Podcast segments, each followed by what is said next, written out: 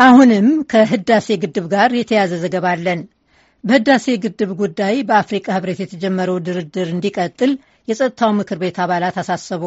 የጸጥታው ምክር ቤት እንዲሰበሰብ የአረብ ሊግ የግብፅና የሱዳን ጥያቄ በማንገብ የምክር ቤቱ ተለዋጭ አባል ቱኒዥያ ባቀረበችው ጥያቄ መሰረት ምክር ቤቱ ትላንት ባደረገው ስብሰባ በአፍሪቃ ህብረት የሚመራውን ድርድር ደግፏል።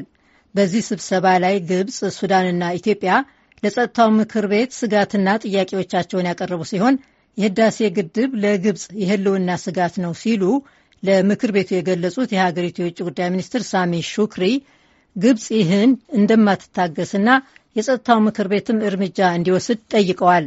ሱዳን ደግሞ ኢትዮጵያ ያለ ስምምነት ግድቡን እንዳትሞላ ምክር ቤቱ ያግዳት ዘንድ ጥሪ አቅርበዋል አቅርባለች።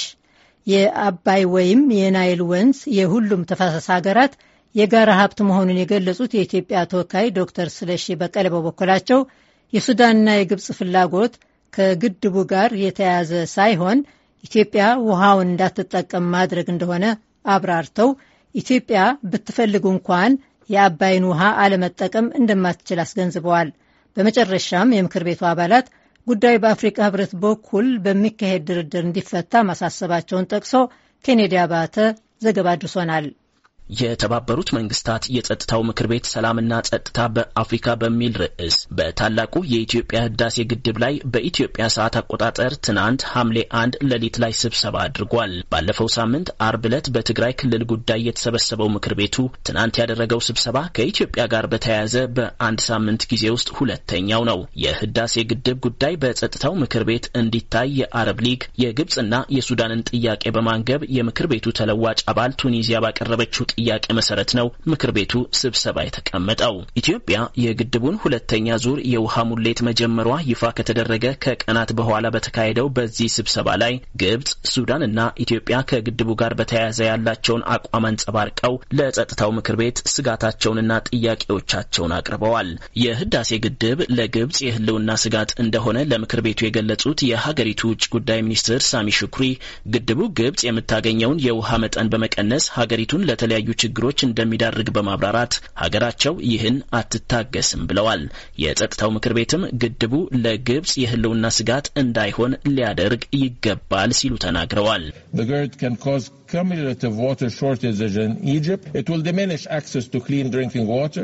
የህዳሴ ግድብ በግብጽ ላይ የተለያዩ የውሃ እጥረቶችን ያስከትላል። ንጹህ የመጠጥ ውሃን ይቀንሳል። በሚሊዮኖች የሚቆጠሩ አርሶ አደሮች የመስኖ ውሃ እንዳያገኙ ሊያደርግ ይችላል። በሺዎች ሄክታሮች የሚቆጠሩ የእርሻ መሬቶችን ያወድማል። በረሃማነትን ያስፋፋል። ስነ ምህዳራዊ ስርዓትን ይጎዳል። ለአየር ንብረት ለውጥ ችግሮችም ተጋላጭነትን ይጨምራል። ይህ ግብጽ ሊታገሰው የማትችለውና የማትታገሰው ሁኔታ ነው።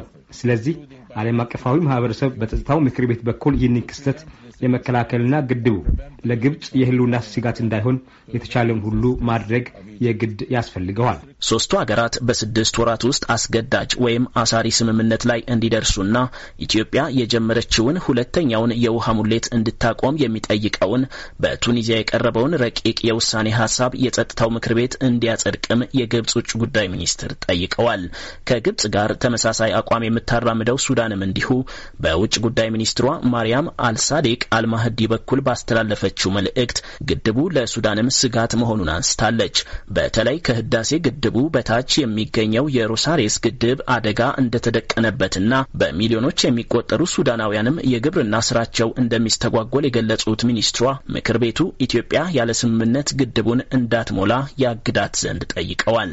We dearly hope that the Council will assume its responsibilities in maintaining regional peace and security. ምክር ቤቱ ቀጠናዊ ሰላምና ጸጥታን በማረጋገጥ ረገድ በአፍሪካ ህብረት መሪነት የሚካሄደው ድርድር እንዲቀጥል በማድረግ በህብረቱ ጥላ ስር ተደራዳሪዎች ድርድራቸውን እንዲጀምሩ በማድረግ ከስምምነት ላይ እንዲደረስ ዓለም አቀፍ አደራዳሪዎችና ታዛቢዎች ድርድሩን እንዲያስኬዱ በማድረግ ኢትዮጵያ ስምምነት ሳይደረስ በሚሊዮኖች በሚቆጠሩ ሱዳናውያን ላይ ስጋት ከመደቀን ከማንኛውም የተናጠል እርምጃዎች እንድትታቀብ በማድረግ ኃላፊነቱን ይወጣል ብለን ተስፋ እናደርጋለን። ኢትዮጵያን በመወከል ንግግር ያደረጉት የውሃ መስኖና ኢነርጂ ሚኒስትሩ ዶክተር ስለሺ በቀለ በግድብ ጉዳይ የጸጥታው ምክር ቤት ስብሰባ ሲቀመጥ ይህ የመጀመሪያው መሆኑን ጠቅሰው የህዳሴው ግድብ ጉዳይ በምክር ቤቱ መታየቱን በጽኑ አውግዘዋል።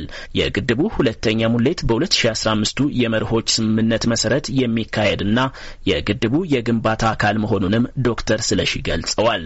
የአባይ ወይም የናይል ወንዝ የሁሉም የተፋሰሱ ሀገራት የጋራ ሀብት መሆኑንም የገለጹት ዶክተር ስለሺ የሱዳንና የግብጽ ፍላጎት ከግድቡ ጋር የተያያዘ ሳይሆን ኢትዮጵያ ውሃውን እንዳትጠቀም ማድረግ እንደሆነ አብራርተው ይህ በፍጹም ሊሆን የማይችል ጉዳይ መሆኑን አንስተዋል። After a series of initiatives to address the concerns of our neighbors in good faith, we are compelled to conclude that their objection is not as at the GERD, but rather to stop any water use by Ethiopia. የጎረቤቶቻችንን ስጋት ለመቅረፍ በጥሩ እምነት ተደጋጋሚ ጥረት ካደረግን በኋላ ተቃውሟቸው በግድቡ ላይ ያነጣጠረ ሳይሆን ኢትዮጵያ ምንም ውሃ እንዳትጠቀም ማድረግ እንደሆነ ድምዳሜ ላይ ለመድረስ ተገደናል። እውነታው ግን እኛ ሌላ አዋጭ አማራጭ የሌለን መሆኑ ነው። እንደ ግብፅና ሱዳን ኢትዮጵያ በቂ የከርሰ ምድር ውሃ የላትም። የባህር ውሃም የለንም። ሰባ በመቶ የሚሆነው የኔ ሀገር ውሃ በናይል ተፋሰስ የሚገኝ ነው። ብንፈልግና ብንሞክር እንኳን ናይልን አለመጠቀም አንችልም። ኢትዮጵያውያን የናይል ወንዝን መጠቀም ይችላሉ ወይስ አይችሉም የሚለውን የጸጥታው ምክር ቤት መመለስ ይጠበቅበታል። በኢትዮጵያውያን ስም ይህንን ምክር ቤትና ዓለም አቀፋዊ ማህበረሰብ ኢትዮጵያውያን ከናይል መጠጣት ይችላሉን የሚለውን እንዲመልሱ ጠይቃለሁ። ማናችንም ሌሎች ሲጠጡ እየተጠማን መቀጠል የለብንም። በመሆኑም ምክር ቤቱ የግድቡን ጉዳይ መመልከት የለበትም ያሉት ዶክተር ስለሺ ይህ ስብሰባ የጸጥታው ምክር ቤት በግድቡ ጉዳይ የሚያደርገው የመጨረሻው ስብሰባ እንዲሆንና ጉዳዩን ወደ አፍሪካ ሕብረት እንዲመልስ ጠይቀዋል። ወትሮውን የተለያየ አቋም በማንጸባረቅ የሚታወቁትን አሜሪካና ሩሲያን ጨምሮ ሁሉም የምክር ቤቱ ቋሚና ተለዋጭ አባላትም በህዳሴ ግድብ ዙሪያ ያለው ልዩነት በአፍሪካ ሕብረት መሪነት በሚካሄደው ድርድር እንዲፈታ አሳስበዋል። በህብረቱ መሪነት የሚደረገው ድርድር በአስቸኳይ እንዲቀጥል የጠየቁት በተመድ የአሜሪካ አምባሳደር ሊንዳ ቶማስ ፊልድ ተደራዳሪ ሀገራት ሂደቱን ከሚጎዳ እርምጃ እንዲታቀቡም ጠይቀዋል። Egypt and Sudan's concerns over water security and the safety and operation of the dam can be reconciled with Ethiopia's development needs. የግብፅና የሱዳን የውሃ ደህንነትና የግድቡ አስተዳደርና ደህንነት ስጋት ከኢትዮጵያ የልማት ፍላጎት ጋር መታረቅ ይችላሉ። ይህ የሚጀምረው ውጤታማና ተጨባጭ ድርድሮችን በማድረግ ነው። እነዚህ ድርድሮች በአፍሪካ ህብረት መሪነት መካሄድና በአስቸኳይ መጀመር አለባቸው። ይህ ሂደት በ2015 በተደራዳሪዎች የተፈረመውን የመርሆች ስምምነት መጠቀም አለበት። ይህን አለመግባባት ለመፍታት የአፍሪካ ህብረት ትክክለኛው ቦታ መሆኑን እናምናለን። ውጤታማ ስምምነት ላይ ለመድረስ አሜሪካ ፖለቲካዊና ቴክኒካዊ ድጋፍ ለማድረግ ዝግጁ ነች። ኢትዮጵያ ባትቀበልም ግብጽና ሱዳን ከአፍሪካ ህብረት በተጨማሪ የተባበሩት መንግስታት፣ አሜሪካና የአውሮፓ ህብረትም በአደራዳሪነት እንዲሳተፉ በተደጋጋሚ ጠይቀዋል። አለመግባባቶችን ለመፍታት ግብጽ የኃይል እርምጃ ልትወስድ እንደምትችልም መግለጿ ይታወሳል። ይሁን እንጂ ከአፍሪካ ህብረት ውጭ አደራዳሪዎችን ማብዛት ፋይዳ እንደሌለው የገለጹት በተመድ የሩሲያ አምባሳደር ቫሲሊ ኔቤንዚያ ኃይል ስለመጠቀም የሚሰጡ መግለጫዎች እንዲቆሙ ጠይቀዋል።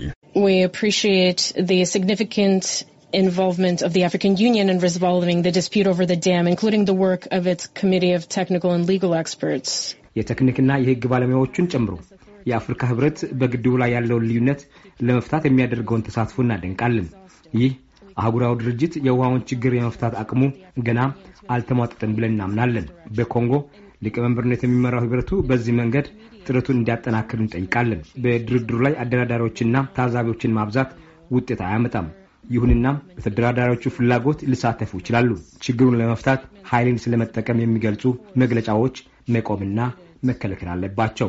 and should be prevented. ምንም እንኳን ቱኒዚያ ባቀረበችው ረቂቅ የውሳኔ ሀሳብ ላይ የተባለ ነገር ባይኖርም ሁሉም የጸጥታው ምክር ቤት አባላት በአፍሪካ ህብረት የተጀመረው ድርድር እንዲቀጥል አሳስበው ውይይቱ ተጠናቋል።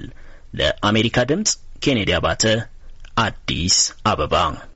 ይህ በእንዲህ እያለ ከተለያዩ የዩናይትድ ስቴትስ ግዛቶች የመጡ ትውልደ ኢትዮጵያውያን ትናንት የህዳሴ ግድብ በተመለከተ ስብሰባ ከተደረገበት ኒውዮርክ ከሚገኘው የተባበሩት መንግስታት ድርጅት ጽህፈት ቤት ፊት ለፊት በመገኘት ትዕይንተ ህዝብ አከናውነዋል።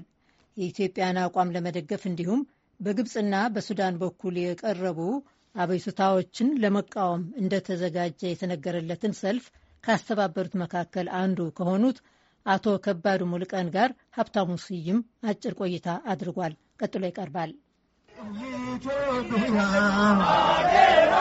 Ethiopia, Ethiopia, ከዩናይትድ ስቴትስ መንግስት መቀመጫ ዋሽንግተን ዲሲና ከሌሎች ከተሞች የተውጣጡ ትውልደ ኢትዮጵያውያን በአውቶቡስ ተሳፍረው ከኒውዮርኩ የተባበሩት መንግስታት ድርጅት መስሪያ ቤት ፊት ለፊት የተገኙት ለዕለቱ የተቀጠረው ስብሰባ ከመጀመሩ ቀደም ብለው መሆኑን ሰምተናል። በዕለቱ የጸጥታው ምክር ቤት አባላት ኢትዮጵያ የውሃ ሙሌት ስራ የጀመረችበትን የታላቁ ህዳሴ ግድብን ጉዳይ በተመለከተ በግብፅና ሱዳን የውጭ ጉዳይ ሚኒስትሮች የቀረቡ አቤቱታዎችና የኢትዮጵያን መልስ ሰምተዋል። ከዋሽንግተን ዲሲና አካባቢዋ ወደ ኒውዮርክ ያቀኑትን ትውልድ ኢትዮጵያውያን ካስተባበሩት መካከል አንዱ አቶ ከባዱ ሙሉቀን ናቸው። ሰልፉን ለማካሄድ ለምን እንደተፈለገ እንዲያስረዳሉ። ግብፅ ጠያቂነት የሁለተኛውን ዙር ሙሌት በሚመለከት ያለው ድርድር ከአፍሪካ ዩኒየን ወጥቶ ወደ UN Security Council እንዲመጣ በጠየቀችው መሰረት ዛሬ ከሰዓት በኋላ እዚህ ኒውዮርክ በሚገኘው የ United Nations headquarter የ Security Council በዚህ ጉዳይ ተሰብስቦ ነበረ እና እኛም ኢትዮጵያኖች ውሃውን መጠቀም መብት ያላትን መብት ለማሳየት በኒውዮርክ ከተማ ስብሰባው ከመደረጉ ከሁለት ሰዓት በፊት በባስ ሄደን እዛ ቦታ ላይ ተገኝተን አንደኛ በድምጻችን አሰማን። በኢትዮጵያን በራሳችን ሀብትና በራሳችን ጥረት የተሰራ መቶ ሚሊዮን የኢትዮጵያን ድሃ ሕዝብ ከድህነት ለማውጣት ደረግ ፕሮጀክት መሆኑን አስፈላጊነቱን እንዲሁም ደግሞ ወደ ሱዳንና ወደ Egypt የሚሄደውን ውሃ ምንም affect የማያደርግ እንደሆነና ስምምነት መድረስ ቀላል እንደሆነ እንዲያውም በጋራ በራሳችን ንግግር መድረስ እንደምንችል Security Council መምጣቱ ተገቢ አይደለም፣ ወደ አፍሪካ ዩኒየን እንዲመለስ መልእክታችን ለማስተላለፍ ነው። ሰልፈኛው ኢትዮጵያዊ እዛ ድምፁን በሚያሰማበት ሰዓት ኢትዮጵያን ወክለው ድርድሩ ላይ ወይም ደግሞ ንግግሩ ላይ የሚገኙት ክቡር አምባሳደር ታዬ በ United Nation የኢትዮጵያ አምባሳደር እና ኢንጂነር ስለሺ የኢትዮጵያ የውሃ ልማት ሚኒስትር United Nations በሚገቡበት ጊዜ እንደ አጋጣሚ እዛ ላይ ስላዩን ወርደው መጥተው አናግረውን አመስግነውን ሞራላችንን ገንብተው ነው የገቡት። አቶ ከባዱ ሙሉቀንን በስልክ መስመር ሳገኛቸው በዋሽንግተን ዲሲ አቆጣጠር መሸት ሸት ብለዋል። በሰልፉ ላይ የዋሉ ትውልደ ኢትዮጵያውያን ወደ ዋሽንግተን ዲሲ እየተመለሱም ነበረ። የጸጥታው ምክር ቤትን ስብሰባ በቀጥታ እየተመለከቱ የነበሩት ትውልደ ኢትዮጵያውያኑ የስብሰባውን መጠናቀቅ ተከትሎ ደስታቸውን ሲገልጹ ከበስተኋላ ይሰማሉ። በዕለቱ የተከናወነው ስብሰባ ውጤት በእነሱ ዘንድ መልካም መሆኑን ጠቋሚ ይመስላል። አቶ ከባዱም በዚህ ይስማማሉ። እንግዲህ ከሞላ ጎደል ተከታትለነዋል። የተለያዩ ሀገሮች የ Security Council member ኦች ያቀረቡትን ንግግር ሰምተናል። እውነት ለመናገር ድሮውንም United Nations Security Council ጉዳዩ መምጣት እንደማይገባው አፍሪካ ዩኒየን መጨረስ እንዳለበት የተጀመረው በዛ መንገድ እንዲቀጥል ሀገሮቹ ግን ተቀራርበው ተነጋግረው እንዲሰሩ አንዱ አንዱን እንዳይጎዳ እንዲጠነቀቅ የሚል መልዕክት ያስተላለፉት። የኢትዮጵያ መልዕክት ይሄው ነው እንግዲህ እና እኛ በ Security Council ባስተላለፈው እስካሁን በሰማነው እንግዲህ detail ኡን ወደፊት ደግሞ እናውቃለን። ግን በሰማናቸው ንግግሮች ግብጽ ተወካይ በስተቀር እና ከሱዳን ተወካይ ሱዳ የሱዳንም ተወካይ በእውነቱ እስካሁን እስከዛሬ ሰምተነው አይነት complaint ሲያቀርቡ ሰምቻለሁ። ለማንኛውም እነሱ የእነሱ የተጠበቀ ነው። የሌሎቹ ሀገሮች ግን መልእክቶቻቸው more or less እኛ ከጠበቅነው ከፈለግነው መልስ ጋር የተቀራረበ ስለሆነ ከደስተኞች ነን። ሰልፈኛውም ደስተኛ ነበር። የኢትዮጵያ ህዳሴ ግድብን በተመለከተ ትውልድ ኢትዮጵያውያን የሀገራቸውን አቋም ለመደገፍ ከሀገራቸው ጥቅም በተጻራሪ የቆሙትን ለመቃወም መሰል ሰልፍ ሲያዘጋጁ የመጀመሪያቸው አይደለም። በተለያዩ ጊዜያት ከዋይት ሀውስና የዩናይትድ ስቴትስ የውጭ ጉዳይ መስሪያ ቤት ፊት ለፊት በመገኘትም ድምፃቸውን ማሰማታቸው ይታወሳል። ደርሶ መልስ ስምንት ሰዓታትን የፈጀው የሰልፈኞቹ የዋሽንግተን ዲሲ ኒውዮርክ ጉዞ እነሱ መልካም ነው ባሉት ሁኔታ ተደምድሟል። ኢትዮጵያ፣ ግብፅና ሱዳን ለአስር ዓመታት የተሟገቱበት የድንበር ተሻጋሪው አባይ ድርድር ግን መቋጫው ቅርብ አይመስልም።